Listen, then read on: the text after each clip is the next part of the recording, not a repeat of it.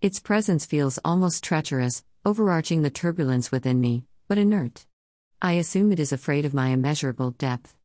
Who wants to get lost and lie at the bottom of the ocean, waiting to be excavated by a diver or submarine? I fear its density and compactness, its capacity to hold secrets for decades. It is a mute witness to the battles below and above.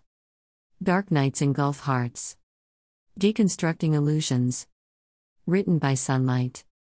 Someday, it will talk about the fiction written in the sky. Clouds touch the sun, moon, and stars.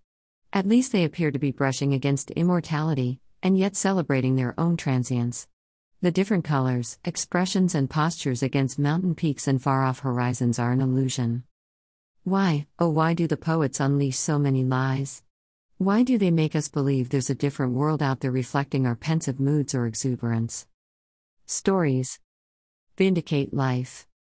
Make us feel relevant. In an uncertain world, faking. Lost truths. Dash.